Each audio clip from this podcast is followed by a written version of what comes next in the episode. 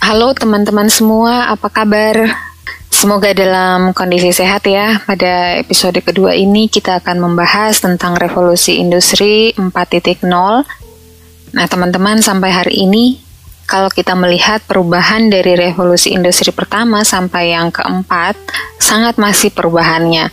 Kita tidak membayangkan jika revolusi industri ini tidak pernah terjadi, maka segala kegiatan produksi masih akan dilakukan dengan cara konvensional dan manual. Baik, mari kita mulai pembahasan kali ini dari pengertian revolusi industri dan sejarahnya. Teman-teman, revolusi industri adalah perubahan besar dan radikal terhadap cara manusia memproduksi barang. Kalau sekarang disebut revolusi industri yang keempat, artinya perubahan ini sudah keempat kalinya terjadi. Kita coba ulas secara ringkas sejarahnya mulai dari revolusi industri yang pertama atau 1.0.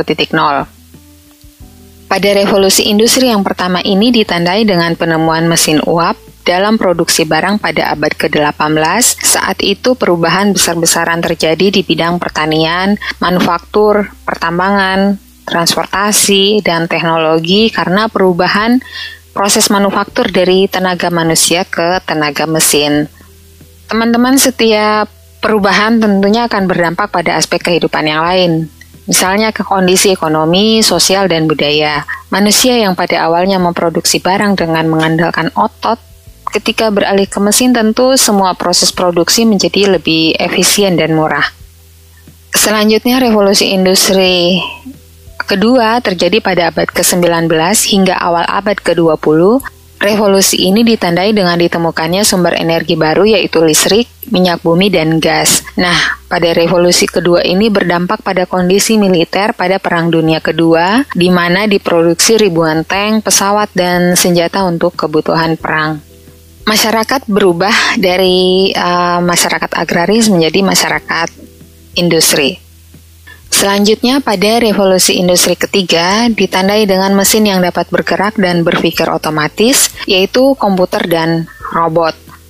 Perubahan ketiga ini terjadi pada abad ke-20 di mana teknologi komputer terus dikembangkan dengan ditemukan yang namanya semikonduktor, transistor, dan integrated chip yang membuat ukuran komputer semakin kecil, daya listriknya semakin sedikit, serta proses runningnya yang cepat.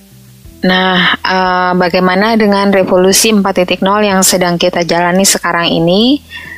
Perubahan keempat ini adalah penggabungan teknologi otomatisasi dengan teknologi cyber. Teman-teman, ada empat prinsip penting dalam industri 4.0. Yang pertama yaitu interkoneksi atau hubungan antar manusia, alat dan mesin, atau yang disebut dengan Internet of Things, biasa disingkat IoT. Prinsip kedua yaitu transparansi informasi. Pada prinsipnya, teknologi membuka akses informasi selebar-lebarnya. Dikatakan bahwa setiap orang berhak untuk berkomunikasi dan memperoleh informasi untuk mengembangkan pribadi dan lingkungan sosialnya, serta berhak untuk mencari, memperoleh, memiliki, menyimpan, mengolah, dan menyampaikan informasi dengan menggunakan segala jenis saluran yang tersedia. Nah, prinsip yang ketiga yaitu bantuan teknis. Kalau teman-teman pernah mendengar cyber physical system, yang dimaksud dengan bantuan teknis yaitu yang akan membantu manusia dalam menyelesaikan pekerjaan berat dan berbahaya jika dilakukan secara manual. Contohnya adalah alat yang bekerja dengan komputasi dan jaringan komunikasi. Teman-teman, prinsip yang terakhir atau keempat adalah pengambilan keputusan, uh, yaitu semacam hasil kerja dari kecerdasan buatan. teman teman-teman pernah dengar istilah kecerdasan buatan atau uh, artificial intelligence? Pernah ya? Contoh dari kecerdasan buatan adalah kita memasukkan pengetahuan ke dalam sebuah sistem, katakanlah database tentang penyakit. Nah, informasi ini diperoleh dari uh, pengetahuan dokter. Jadi kita membuat algoritmanya, jangan dibayangkan kerumitan algoritmanya, itu ada ilmunya tersendiri yang kemudian ketika program berjalan atau dieksekusi bisa menjadi pengganti pengetahuan dokter untuk mendeteksi suatu penyakit. Model ini biasa disebut sistem pakar. Contoh lain adalah aplikasi robot. Nah, selain robot ada banyak lagi contoh yang lain. Teman-teman bisa searching di internet juga. Saya pernah menulis atau melakukan penelitian untuk memprediksi erosi menggunakan uh, kecerdasan buatan. Jadi dalam kecerdasan buatan ada banyak sub-sub lagi, ada banyak uh, turunan-turunan ilmunya lagi. Nah, saya menggunakan jaringan saraf tiruan untuk memprediksi erosi. Di sekitar kita kadangkala kita tidak sadari uh, menyaksikan pengambilan keputusan by system. Nah, itu juga mungkin dilakukan menggunakan uh, kecerdasan buatan. Dalam revolusi industri 4.0, hampir tidak ada lagi batasan antara digital, fisik, dan biologis manusia.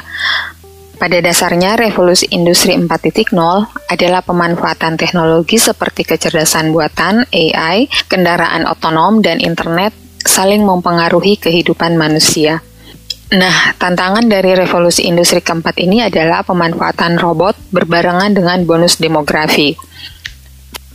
Tentang ancaman dan tantangan ini, uh, kita bahas di pertemuan lainnya karena cukup panjang untuk membahas tentang uh, pemanfaatan robot dalam pekerjaan sementara di satu sisi uh, kita mendapat bonus demografi.